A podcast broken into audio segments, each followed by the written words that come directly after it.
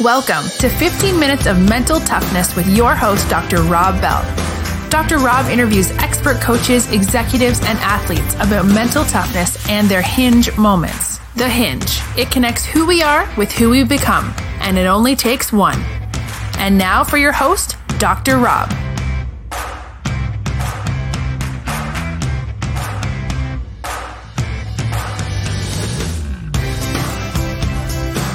Mean, it was very lonely and very um, turbulent, kind of mentally, emotionally. Uh, you know, people are of the mindset, which with good reason, you know, um, your life is perfect. You just signed a $100 million contract. Um, I would have given back all the money to just pitch well again. I would have taken minimum salary and dominated major league hitters. Dude, that would have been a much better life. Um, but sitting there under the weight of all the money and expectations and then pitching terribly for years was it was very turbulent um, like i said a lot of self-hatred a lot of shame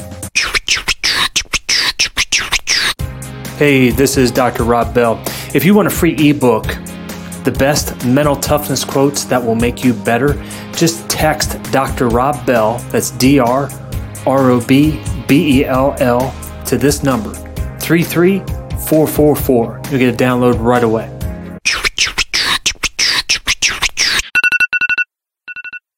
Are you one of nearly 7 in 10 Americans who doesn't feel fully rested when the alarm clock rings? Do you dread your mornings? Let's change that. Som Sleep is a drug free, non habit forming sleep drink in a small can that can help save your nights from tossing and turning. Find out for yourself at getsom.com and stop dreading your alarm. Som Sleep, it gives you Z's. So, our guest today is a uh, two time World Series champ. And as he calls it, it's a tale of two rings. Uh, he's the Cy Young Award winner, talented musician. He was the rhino on The Masked Singer. Uh, one of his new songs, which I recommend, is called Ballpark Kids. We Put the link in there for everybody. And he's an author. His book is called Curveball How I Discovered True Fulfillment After Chasing Fame and Fortune. It's an absolutely fantastic book. He's married, has three sons Mars, Mercer, and Rome. Our guest is none other than Barry Zito. Barry, thanks so much for joining us, man. yeah thanks for having me this is fun man So I read your book mm. and you know I was enraptured by it. I mean I think there's so many items that we want to cover today. But I first have to admit, now I rarely watch TV, but on Wednesday nights, you know, my kids, man, they started watching Masked Singer. yeah And when we saw the Rhino come out, and after your first performance, since I just read your book, man, I called it. I said, buddy, that that's Barry Zito. did you really wow that's incredible And and I have to thank you, man, because you made me look clairvoyant in front of my kids because they were like, "Who?" And then I went, got to tell them about it and talk about your faith, and you know, thank you for that, man. Yeah, yeah, absolutely. Wow, good timing on that. Yeah, I think that uh, the Masked Singer was really fun. You know, Jenny McCarthy. Uh, you know, I think she's known for doing a little, maybe a little too much research. So she was the first one to come out with, you know, my name, and that was that was later though. I want to say that was after three or four weeks um, of performing, and then she started throwing my wife's name out there, and so I was like, wow. Jenny's probably like on a Google search somewhere right now, but you know it's hard to not Google when you're a judge. I'm sure. Right. What was that whole experience like, man? Um, the experience was, you know, it was interesting. I mean, I went into songwriting and moved to Nashville um, from California when I retired. So, you know, music was not new to me, and I grew up in a musical family. So, you know, it's something that I've always wanted to pursue full time. But singing on stage in a crazy costume where you can't even see what's going on, um, you know, and singing live too is a whole other animal. Um, no pun intended. And, uh, you know, so for me, it was cool because I got to pick my costume. They gave me, I think, three or four options. And so the rhino was just like the coolest looking costume. That's awesome. I mean, did you think you were gonna, you know, be that successful it, make it that far? No, I never did. I thought I was just trying to get past round one. Right. And uh, when I got past, well, the we shot three episodes in the first weekend. So when I made it past the first three, I was blown away. Um, and then I came back to Nashville for a couple days before the next, you know, the fourth episode. But um, no, the whole thing was like a wild ride. I mean, I have no idea how, you know, I even made it that far. But you know, I think it was uh, I was like the sensitive rhino. I think that was kind of an interesting push pull, you know, juxtaposition for people. So I think they like that. Hey, this is Dr. Rob Bell. Our new book, Puke and Rally. It's not about the setback, it's about the comeback. can be bought anywhere books are sold or go to the website pukeandrallybook.com. You know, one of the things I always say, um, how everyone's an athlete, our office is just different. You know, how did life you know, as an athlete, how did that transfer into, you know, fatherhood and then, you know, especially, you know, the music industry? Yeah, I mean, that's an interesting saying that you uh that you have there because I definitely think that life is always approached the same way. You know, if you're going to approach success or failure, you need to do it kind of how you would in sports. And um, you know, I would kind of uh, apply those lessons to things in my family, you know, and I mean, it goes back to I, I was went through some twelve step stuff too, but you know, essentially, it's you know, control the things I can, uh, accept the things I can't control, uh, which sounds very simple, um, but it's one of the hardest things to do. But ultimately, that leads to so much peace, and so applying those hard learned lessons in baseball when I tried to you know, throw the ball and control what the hitter was doing, or, you know, I had to strike this guy out, or I had to win a game in order to feel worthy as a human being or valued as a, you know, as a person. Um, that was just too much pressure I was putting on the result. And of course, when I did that, I almost never got the result I was looking for. And uh, so when I was like, hey, I'm just going to throw this ball the best I can and yes, I want to win the game. Yes, I want to win the World Series. Yes, I want to justify my contract, but I can only just throw this baseball. And so when I was actually just being a little more realistic with a positive, you know, with a healthy perspective, um, these magical results would just happen. And uh, it's quite ironic, I think, in life, you know, when we're not so desperate to get the result, we usually get it. Um, but when we're hanging our life on it, it's almost never going to come and we're going to drive ourselves insane in the in the meantime. And i absolutely love that because you know that focus on the process about what you talk about um, yeah. and the and the wisdom know the difference right? The wisdom know the difference yeah. And that's the big part right? Because we get it all messed up. Oh sorry about that no no worries man i got a lot of uh, experience in those rooms as well man which uh, you know it, it, drew me to you um, so in terms of your story i mean you know, you won the Cy Young, you were age 24, you're the fourth youngest to be able to do it. And you talked about in your book, you know, it was like the plan. It was your dad's plan, right? I mean, it had a vision of 300 wins for you, multiple Cy Youngs. And you talked about like, yeah, there, there was just no gratitude in it. Can you talk about that? Yeah, it's kind of an interesting, it's kind of interesting to look back because the way I was raised was, um, um, it was i was raised in a spiritual church. And so you know spiritual is a very general term. Um, but the way i was raised was you know you can have anything you want or desire in your life if you can manifest it if you can think properly about it and you know put good things out there and expect you know be expectant which i fully believe in a lot of those things but i also you know from personal experience i know that i've been in those headspaces and i never i didn't get what i wanted um, you know, as an adult. But when I was believing like that and also having a lot of success as a child uh, and an adolescent, and then going into early in the major leagues, winning Cy Youngs, I was still of this mindset. You know, it was very easy to start patting myself on the back and taking credit for everything. And I remember a time in 2003, it was my third season, and I had come out, you know, kind of like a rocket ship in my career. And, um, and this woman came up to me and uh, in the Ritz Carlton in Philadelphia after a game, and she was like, "Barry, you must be so grateful for this curveball that like you've just been blessed with, like me that, you know." And I got offended and really I got upset at her, and I was like, "What are you talking about? I've been working my whole life. I I was throwing that curveball in my backyard for hours every day." You know, and so that just shows you where my head was. It was like, no, this is all about me. And so, you know, uh, but it's just funny now. I look back on that. I'm like, I, I, mean, I can't even take credit for like waking up this morning, right? And it's just funny because I feel like people we will tend to take credit for some things, but not for others. Because it's like, whoa, you can't take credit for breathing in your sleep, dude. Like, you know, like I would never do that. But yet, I would take credit for a curveball, and it's just strange because how many other kids threw a curveball when they were little? Like a million of them. I have no idea why mine broke more, you know, and and I can't take credit for that. Um, and so as an adult, you know, kind of getting ripped apart multiple times uh, as a major leaguer, uh, now I'm just like I I have no idea how I even got guys out in the major leagues. Like it's it's like gone completely to the other side. I'm like, man, I I don't even know you talk about your own willpower, the self control. You can manifest it like if you think it. Yeah. And I guess that's good, like when things are going well, because then you just take credit for it. But what happens then when you do start to struggle and started to search earlier in your career?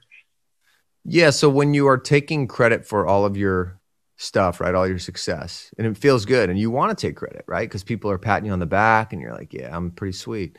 Um, but the if you don't have something to deflect that success to, which for me now is God. Um, if you don't have something to say, you know what, I'm just that's God like gave me these gifts. I mean, I'm working my butt off, no doubt, right? I'm I'm putting in the you know, I I use this thing, you know, stay on my side of the fence. So my side of the fence is, you know, eating right, drinking water, you know, getting my workouts in every day, right? Um, having the right mindset when I'm going out there, focusing on the right things you know, and just being totally committed to every pitch, right? And if I can execute that, then the other side of the fence is, you know, the baseball gods or, you know, God or whatever it is for somebody, their higher power. Okay. And then it becomes this beautiful team partnership. But when I start taking credit and trying to, you know, get everything on the other side of the fence too, right? Oh, I'm going to strike this dude out. I'm going to throw a shutout today. It's like, whoa, whoa, whoa, whoa now everything's getting kind of mixed and mingled the wrong way. And so what would happen is if I would do that and I didn't throw a shutout, well, this is my fault because I didn't man, I didn't visualize this the right way. Okay. And then I would just try harder to to figure out how to get that result and harder. And then came the blame. You know, I'm I'm blaming myself. I'm hating myself. Now I'm in shame because I can't figure this out. And you know enough years of that and finally like the paradigm just shifted i'm like i can't even i can't live like this anymore yeah so what would like how much pressure would you put on yourself after winning you know coming out i mean even before the giants i mean how much pressure would you come out there in terms of trying to control the results yeah i mean so you know when i started my career i kind of didn't really know what i was up against and i was just out there and i was just like I'm going to kill it. Like I'm, you know, I have all this momentum from coming up through the minors, you know, really quickly and all that. But when I started to, you know, when it hit home that I'm like, okay, now I'm in the big leagues. There's no higher level. Let's just keep repeating the success. You know, I had success. Now, how do I repeat it? And that was a new challenge because, you know, in most things, there's always a next level we're always trying to get to. But when you're like, okay, now I'm at the highest level. Now just stay here. That's a that's when a different things happens and I went into like a maintaining mindset. Okay, now I just have to maintain success. And I still worked hard and all these things, but um, my focus shifted to results. Um, and so after the Cy Young, I was like, okay, now just go out there and win 20 games every year. It's like, okay, that's I, I have no idea how to how to do that. I mean, I can execute a pitch, I, I, I can wrap my head around that, but um, so I started put myself a lot of pressure on myself to have these perfect results to justify all the attention. And then, you know, I signed this huge contract. I go to the Giants and, you know, as the highest paid pitcher of all time. And, you know, I'm sitting there going, I have to literally throw a shutout every game to justify this money. And completely obsessed with results. Um, you know, totally lost the moment, lost the pitch because I was so scared of failing that I lost the experience of just like giving myself to every pitch. And so that went on for many years. And at the highest level, I mean, you you know, you're six years in the majors. You signed that free agent contract. Brian Sabean, he, he had some impactful words for you too when you signed that contract, didn't he? Yeah, when I signed the contract, he said, you know, it was for 126 million, and so he said, you might as well tattoo that number on your forehead because that's all you're ever going to be seen as from this day forward. And you know, I kind of chuckled it off, but um, that became true. I mean, I became, you know, I was this like young kind of surfery yoga kid that people thought was different, you know, in the Bay Area in Oakland. And then I became the $126 million man. He better not screw this up. and it's just like whoa man i was not prepared to handle all that and i think it's because i was so obsessed with people's opinions of me all along you know a lot of these athletes keep their head down they get their work in and they could care less if people are screaming their name or if they walk into a place and people are running up for autographs me no i was obsessed with it i was like walk into a coffee shop like who wants a signature you know like looking around for people because I was deeply insecure. You know, I did not have a foundation of identity um, beyond baseball, beyond my performance, you know, as a man. And so, you know, if I'd had God that defined me beyond what I do or, or my works, so to speak, you know, as a child, I mean, I think I would have had a much different career. Uh, my talent would have not been, you know, uh, blocked by my own kind of fear uh, you know, and maybe I would have got close to 300. I don't know. I was on pace for, you know, six and a half, seven years. I was on 300 win pace and then in came all the fear. Talk, talk us through that a little bit deeper, man, if you can, because that's the part that I'm always fascinated by. I mean, you know, you're, you're out there, you're pitching from a place of fear, trying not to mess up. And every move that you do is just critiqued. And mm-hmm. at the same time, affirmation junkie, right? Like want the pass in the back because that's a good feeling. Um, what do you remember, even before 2010? What do you remember about that in terms of you know what what that experience was like? I mean, it was very lonely and very um, turbulent, kind of mentally, emotionally. Uh, you know, people are of the mindset, which with good reason. You know, um, your life is perfect. You just signed a hundred million dollar contract. Um, I would have given back all the money to just pitch well again. I would have taken minimum salary and dominated major league hitters, dude, that would have been a much better life. Um, but sitting there under the weight of all the money and expectations and then pitching terribly for years was it was very turbulent. Um, like I said, a lot of self hatred, a lot of shame.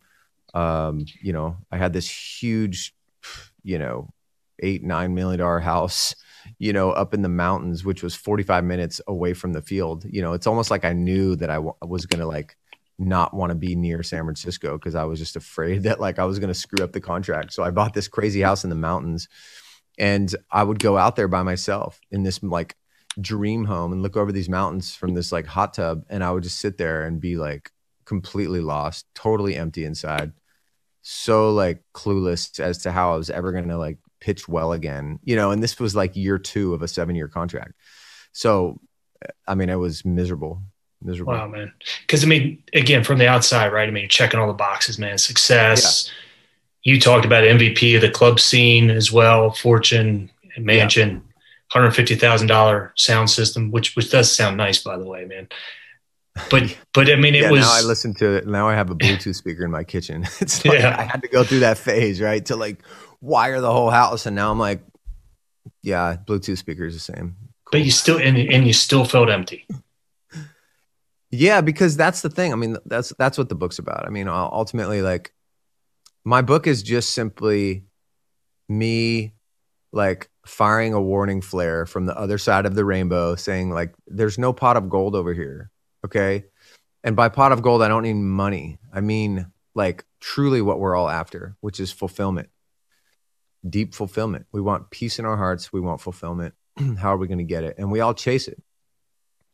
You know, I'm in the studio. I work full time in the studio by myself every day, right? Trying to come up with some new things in music and how to be successful. But what I know now is even if I write a song that charts on the, you know, Billboard 100 number one, I know that nothing is going to change. Now it will feel good and I'll feel validated for my skills, but I know that ultimately, once that wears off, whether it's a week or a month, like I'm going to be right back to where I started and be looking for that next thing that's going to give me that quick hit of like, oh, I'm worth it. I'm worth it. Oh, I'm loved.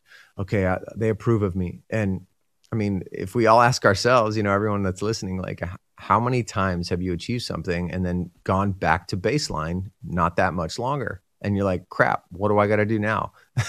Yeah. and so, yeah, all the sports cars and mansions and celebrity women and all the things that I thought were going to like fill me up just left me hungrier and more empty, you know? When, when I studied uh, Super Bowl champions, one of the things that I was fascinated by, man, was when Brett Favre held up the Super Bowl trophy. You know, it's same thing, right? Holding up the World Series trophy, man. And it's like he said, "Is that it?"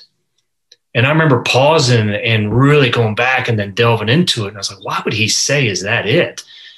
And we know Brett Favre, man, very emotional player. You know, I mean, would cry after wins, cry after losses, and he didn't know what to feel and the reason why he was saying that is because he just he didn't want it to end man. He loved that process so much that even if it was great result like no one's going to say losing the super bowl is better than winning but even though it was a great result he, he just didn't want it to end man. He loved the process that much. Totally. And so ultimately we just have to say maybe i'm not actually going for the thing that i'm trying to get. Maybe what i love is the feeling of trying to get there you know?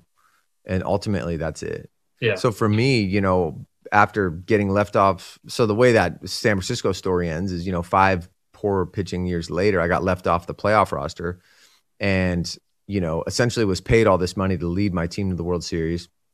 We finally get to the playoffs after my fifth year with the Giants. And then they tell me, hey, go on home, you know, come back next year. We're going to take our top four starters. You're kind of not pitching great right now. And so I had to like convince my manager to let me stay with the team while they went into the playoffs and to just like stay loose and warm up and like you know stay sharp in case somebody got hurt.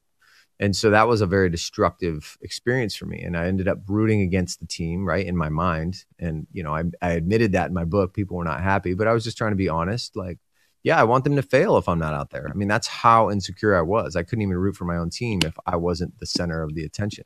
And so you know, they ended up winning the World Series and without their hundred million dollar man. And so essentially that sent me into a, you know, a huge tailspin and wanted the 12 step. Um, and for codependency, I was so obsessed with people's opinions and other people's thoughts of me, you know, and that kind of opened my eyes to I'm, you know, step two is willing to admit there's a higher power that can restore me my sanity. And I never believed in a higher power before that. I was like, I kind of am the higher power. I mean, right. if I can manifest my success, then that's, I'm the guy. And so, um, and then, you know, I gave my life to Jesus, you know, six, seven months later. And now what's cool is like God handles the results. I get to work as hard as I possibly can. And uh, Danny Haren, a former pitcher and also a good friend of mine, always said, and he had a great a great approach to this, but he was like, results are for other people. That's not for you. Like your job's to make pitches and let everyone else obsess on that stuff. And it's just such words of wisdom. And so taking those lessons into music or raising kids is like I I don't know how my kids are going to turn out. All I know is I can show up every day and give everything I got. And if I can give everything I got or close to it, it's going to be good and i'm going to feel at the end of you know his you know at the end of my life at the end of uh, the day i'm going to feel like no I, I pretty much did that how i want to do it. And I, I love that piece so much man because one of the things i like to convey is like we're in the process business we're not in the results business. But it's yeah. easy it's easy to say right? It's easy one of those things to say but it's like when when you can touch on that you can control it. But then when you were brought to your knees i mean that was rock bottom 2010 right? I mean yep. you're, you're, not going to be a part of this team. And you talked about that that actually was the ring that you appreciated more man. Can you you know because that's what led you to christ. And i mean talk talk us through that man about what that whole transformation then was like and how that took place. Yeah so like you know for me the 2000 I, I got a ring in 2010 right? I was on the team. Um, but you know i ran out there to get the ring the next year. They always give the world series rings usually in the first homestand the following right. season. So i ran out there to get the ring and the whole stadium like not you know felt like the whole stadium but boos everywhere. And i'm like sweet you know just driving in. And so dude, i always dude, real quick Barry, what, what was that like man Oh, it's a, I mean, it's like somebody that prided themselves on like my stature, right? Because when I was like winning 20 games in Oakland and like being the man in the Hollywood club scene, I was like, yeah, I'm the man. So like priding myself on I'm the man, right? Well, I kind of deserved it because I had this very unbalanced sense of self. I was taking credit for everything in my life. And so it was miserable. It was terrible. You know, I mean, there was multiple times when I would like go, back into the science, Giants clubhouse, either into this closet right by my locker room, and I would go in there and shut the door and like literally just like tears would start flowing or like you know there was times when I would like call my mom you know as a grown man like call my mom crying like from you know the um sometimes I'd pitch bad on the road and I'd get the visiting clubhouse's office and I'd say hey can I need a phone call? I'd call my mom or my dad you know I'd be like oh I sucked out there today you know and but I mean that's how like disastrous like my mindset was you right. know and so, but I needed that. I needed that to wake up from the illusion that I can do this on my strength alone. And I think a lot of people live through that illusion. Sometimes, uh, certainly, money. Money will give you that illusion, right? When you don't really have any major needs and you can kind of just do it. Or if you're incredibly uh, intelligent, you can kind of figure stuff out in life and you don't really need to lean on any higher power, any God. Um, thank God I was humbled that way for so many years. And then finally I listened, right? Um, but, you know, I, I needed that experience to teach me that there was a new way to live life. And I didn't know that there was. I just kept saying, no, I'm going to figure it out. I'm going to figure it out. Kept beating my head against that same wall for mm-hmm. years. Mm.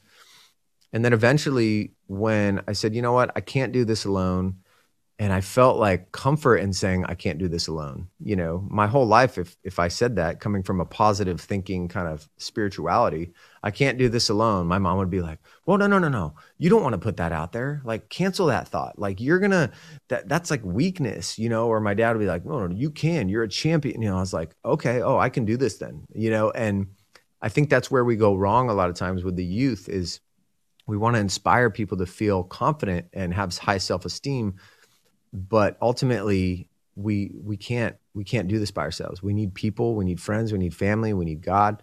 We need other things and um, that's why i think failure is the greatest teacher ever. Yeah. if we can pay attention to the lessons it's giving us instead of just try to beat our head against the wall more then it, it can be transformational so I want to talk about 2012 in just a second, but you kind of touched on something. So I'm trying to be a good host here and, and follow down that path. I mean, you you you you lost both your parents. I mean, your sister was older, mm-hmm. so you were kind of an only child growing you know growing up, and they showered you with, yeah, you're special, Barry, right? Like you're special. I mean, this is what's destined for you. I mean, what's yeah. what's the balance? What advice would you have then for parents when it comes to that? Yeah, it's a great question because you know I've I got three boys, and a six year old's the oldest. So we're just starting to get into that age where we're really starting to shape, you know, like him how he sees himself. And um, so for me, uh, my parents certainly meant well, um, but I was getting a lot of, you know, you're special, you're different, um, you're just amazing, and so I started to believe it, right? Um, and like I said, they they meant well. Um, there's a book called The Drama of the Gifted Child that really opened up my eyes to what was happening with my father. And my father was a great jazz musician. He was worked for Nat King Cole for many years. He had his own dreams of fame and fortune, as everybody does. And um, but what I realized is he was transferring his need for fame and fortune onto me and um, but he was always there and we were working together in the backyard every day. But it was not totally healthy because um, i started to worship the idol of fame and fortune. And i was bowing down to the idol of success on the baseball field and literally willing to give anything to get it even my sanity.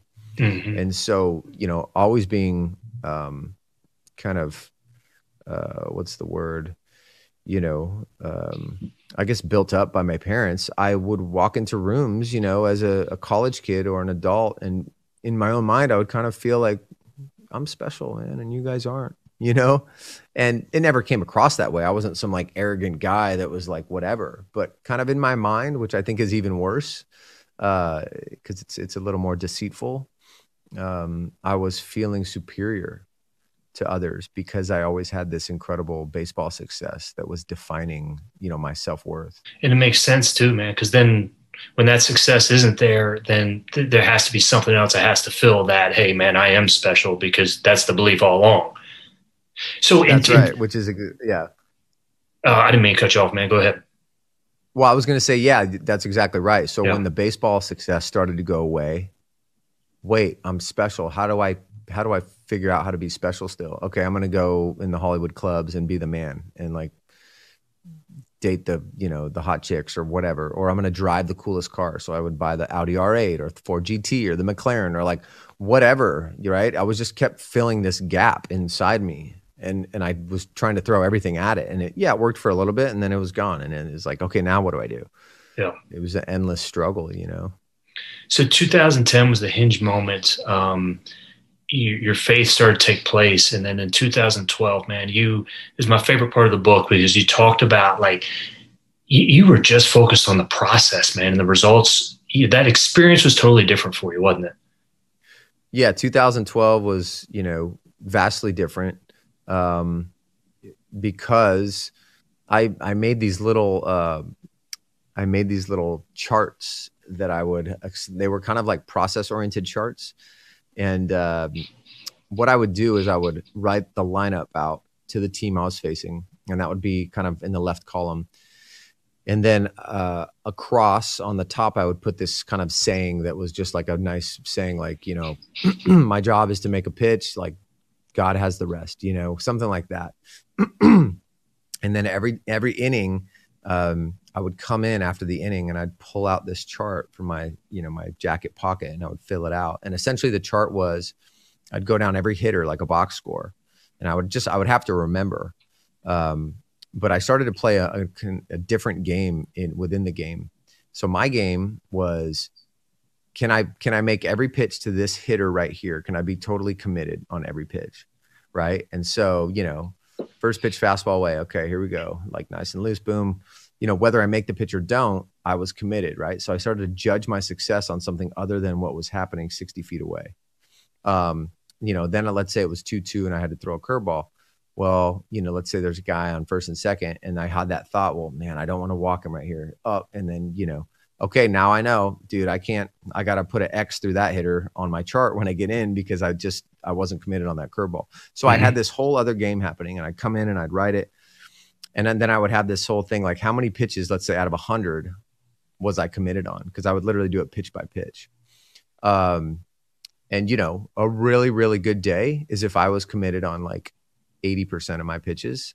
That was a really good day. And most times, the results of the game were were reflected in the results of the process. Mm-hmm. And um, so that was kind of how I lived. And then I went into the 2012 playoffs in that same way, except for the first game of the playoffs was my first chance as a giant to be like pitching the playoffs, right? After two years ago, I wasn't allowed to. So now I'm pitching in Cincinnati. I'm going to prove them all wrong, right? All the demons came right back in, man. They were all just like that. Just like that. Yeah. And that's the thing about when people were like, well, okay, so God's in your life. So everything's different. It's like, mm, yes and no. Um, I know where to go now for my peace. I know where to go but life is still coming at me the same as it ever was. I just have way more tools and I have this, you know, this incredible helper um, that's going to help me get through this that I can always lean on, you know. But in that Cincinnati game, I was like, I'm going to dominate and prove everyone wrong. And they're all the fans are to, and then boom, I was out of the game in like two and a half innings and basically thought I lost my opportunity to pitch in the playoffs again after that. And you know, by a, a, couple of odd circumstances, I got plugged back into the rotation the following round of the playoffs because um, one of our other pitchers, uh, Madison Bumgarner, was struggling with his mechanics, and the coach didn't trust him to take the mound. So he, they gave me the ball in Game Five in St. Louis, and we were down three to one. You know, I don't know what the odds were that day. I'm sure, you know, if you were a bet man, you would have taken uh, Lance Lynn and the Cardinals over Zito, uh, you know, in St. Louis and so went out there and was more focused than I'd ever been in a game in my entire career. Um, and it was the best game I'd ever pitched. You know, went almost eight innings, scoreless, but was not trying to throw shutouts. Was not trying to win the game. Was not trying to prove anybody wrong, um, or you know, glorify myself as they speak. I was literally like, God, you gave me all this talent, and I've wasted it so many times by like getting in my own head about how it has to be this way or this way or this way and like I don't want to I don't want to like spit on that talent today. Like I just want to throw every pitch the best I can and I want to see what happens. Like how good actually is how good am I? And my agent um, always had this great saying, Scott Boras, He said, "Let your talent get beat." And that's it, dude. Let your talent get beat. So my talent didn't get beat that day. I was throwing like 84, 85 and mixing up my pitches, but we crushed them. And I think it shell shocked the Cardinals. They're like, whoa. And then we went back to, to San Francisco and we crushed them the next two games. We went to the World Series and we swept the World Series. And so it's like everything hinged on that game, but I couldn't even take credit for it, you know? So I, I still don't know how that game went there. I'm like, God, that was that was all you. I literally was just out there throwing pitches. So I, you know, um, it was a magical experience. There's there's so many pieces there, man. One, Madison Bumgarner was struggling with his mechanics. That's that's funny, especially during that time, man. Yeah, but dude, I. So I mean, that's the part though that I think you know from hearing it. I mean, that's the part where the role of God took place, man. Because if that was the old Barry Zito after Cincinnati, man, even if and again, I don't believe in coincidences, but even if that took place and you went out there, I mean, you would have been gripping, right? I mean, it wouldn't have been that piece and that process focused. hundred percent. Yeah, no, hundred percent. I would have tried harder. Well, yeah, I mean, I would have went out in St. Louis and probably lasted an inning um, because I would have been so desperate to like this time I'm going to prove him wrong. Yeah. But I went totally the other way. I mean, I went into that St. Louis game and also the the next game, the World Series game, which was a week later. You know, game one of the World Series and I was like, if I'm going to give up 10 runs today, I'm cool with that. I'm literally, you have to accept failure. See, my old mindset would have said, don't even focus on failure. Failure is not a possibility, right? And that's like a cool thing to hear. Failure is not an option. But like, hey, it actually failure is an option. and if it comes, then it needs you need to be ready to accept it or else it's going to destroy you. Um, and so I was going to that game like if I'm giving up 10 runs, I'm cool with that all good. I just need, I just really want to throw every pitch the best I can. And I want to make my little chart. And if, if that results in 10 runs in one inning and I go down as like the worst pitcher and, you know, the contract bust and all that, never show my face in San Francisco again, I'm totally cool with that.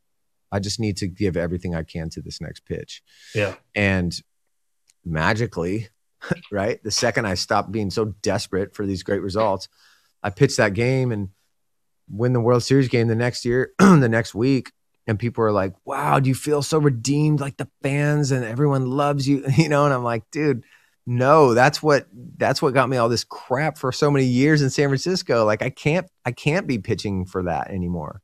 Like I stopped being so attached to redemption and people liking me and thinking I'm great, you know. And finally, when I stopped worrying about that and just said, "God, what do you think of me?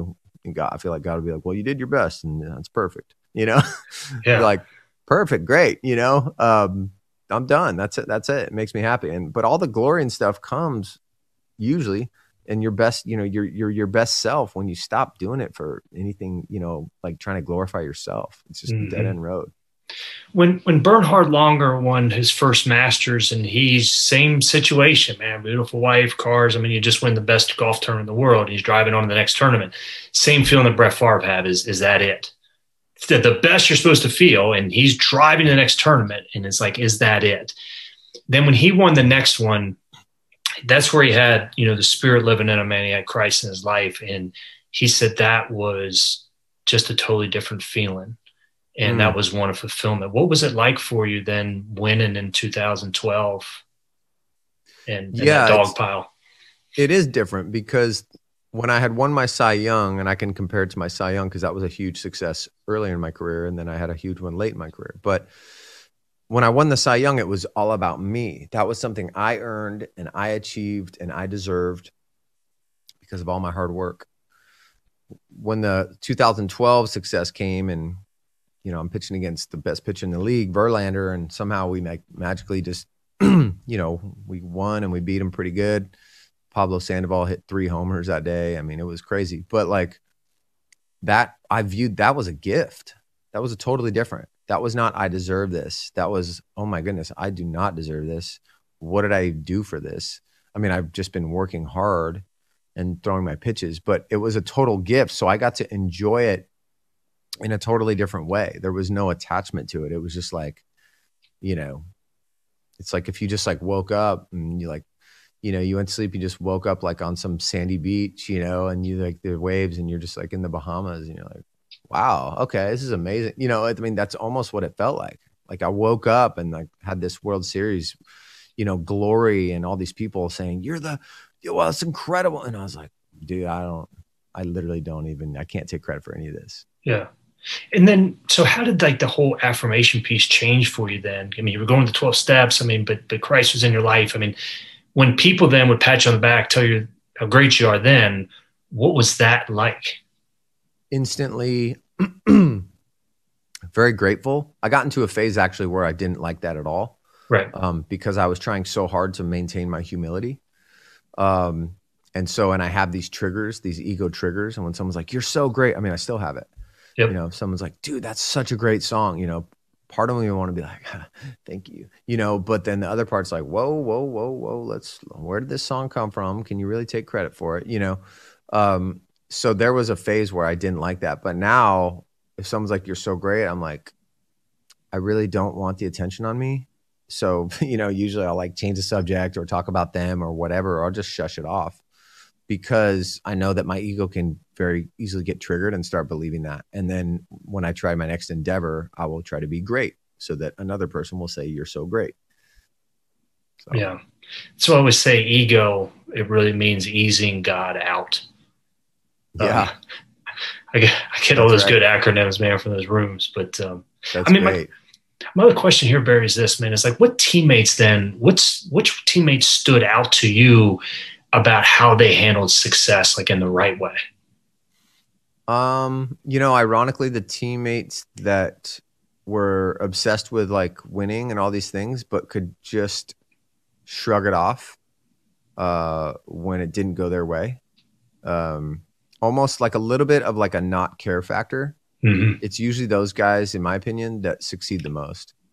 Like they're given everything they can, and I don't know if it's because they have some type of foundational, you know, God, higher power that that they are letting control their life um, instead of having to control their own. But it's the guys that can so easily be like, I don't even care. I mean, whatever, you know, just strike out on three pitches or, you know, give give up eight runs. You know, Tim Hudson was a guy that I always admires because he could give up six or seven runs after three innings and come in, and we'd be at the food table at the end of the game, and he would laugh at himself. He'd be like, "Dude, how good was I tonight?"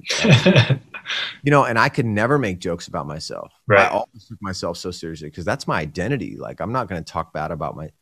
And Tim was like, his identity was not attached to his performance, and that was, I always admired that in him. And there were those guys, you know, Buster Posey's a guy that he gets his work in, he does what he does. He knows he's not in control of the result. Boom, done. You know, Ryan Braun, a friend of mine, you know, he same thing. I mean, he does his work, he goes, but he takes he takes failure, um, I think, with a grain of salt. One of my um, one of my visions is this: is because whenever anybody says it is what it is, which I hate, it's always after something bad has happened, right? No one's ever going to say it is what it is and something good happens. So I want one of my athletes to be so ingrained in the process, so focused on the process that they actually hold that up. Wow, that's so great. Like, what, what do you say? You know, and they, hey, you know, it is what it is. Totally, dude. That's great. now they never yeah. say it because they come across as a jerk, but that's that's how into the process I think that we we get to be.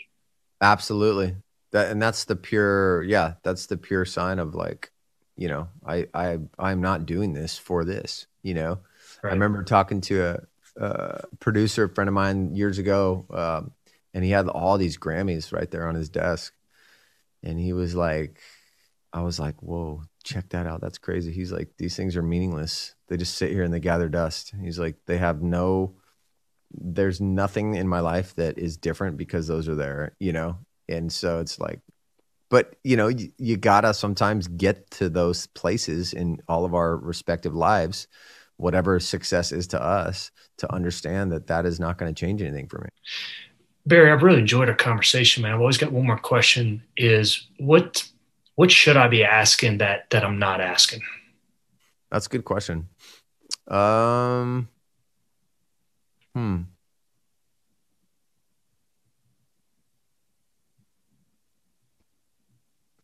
I mean, I would say, you know, that it's always a good question, you know, if you could do something different or if you had certain wisdom, you know, maybe early on, which is kind of like cheating, right? Because we all want to like do things over with the wisdom we have now, but go back to the time when we were young and had our first opportunity. But um, I think that's an interesting idea, you know, because I think about it a lot. If I could start my career over with knowing what I know now, uh, I would just be so much more enjoying the experience of being a major league pitcher and being just like get to go play in these amazing stadiums. And I mean, I got to the point at the end of my career where I was like going to stadiums that I'd played in for years and being like, wow, look at this place. You know, I had this childlike kind of wonder about it because it was a gift now. Like I wasn't like, yeah, know, I, I pitch in Yankee Stadium every, you know, whatever.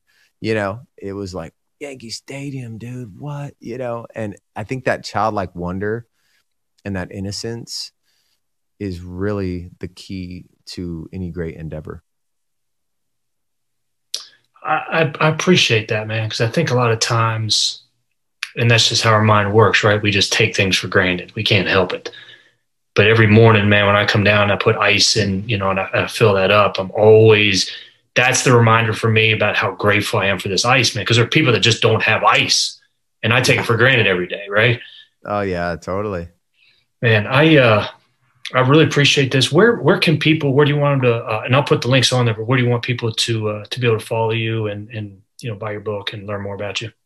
Yeah, man. So I'm well. I got some new music coming down. We didn't really talk about music, I guess, but um. Oh, we can, man. You know, no, what, no, no. It's, it's, all good. It's all good. I just got some. I just got some good music coming down the chute. Some new stuff that I'm excited about. Um, share, share with us, please, man. I thought the Rhino covered it all, man. But oh yeah, yeah. no, what do you, what do you have coming down the pipeline? What kind of work? We just got some well i released an album a couple years ago like a country thing but i'm just i'm getting into pop and production and things. So i'm just really excited about music right now man. Um, that's i mean i work 40 hours a week as a, as a songwriter and producer man. So that's my life. You know having baseball interviews is, is super fun but it's like talking about a different person you know sometimes.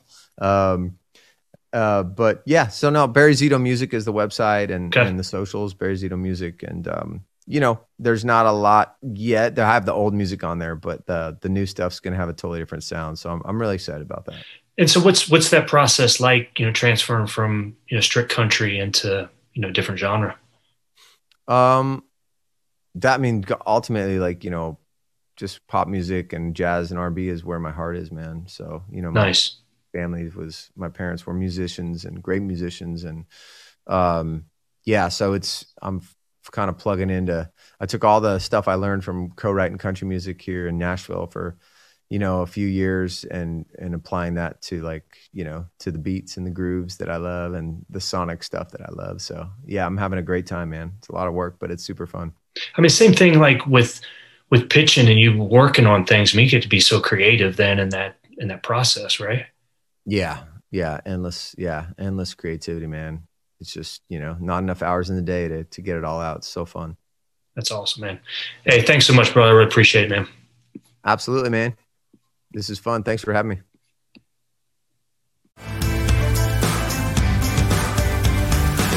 Thank you for listening to the Mental Toughness Podcast. If you like what you heard today, please be sure to subscribe to our podcast. You can also check us out on Twitter at Dr. Rob Bell or visit our website at drrobbell.com.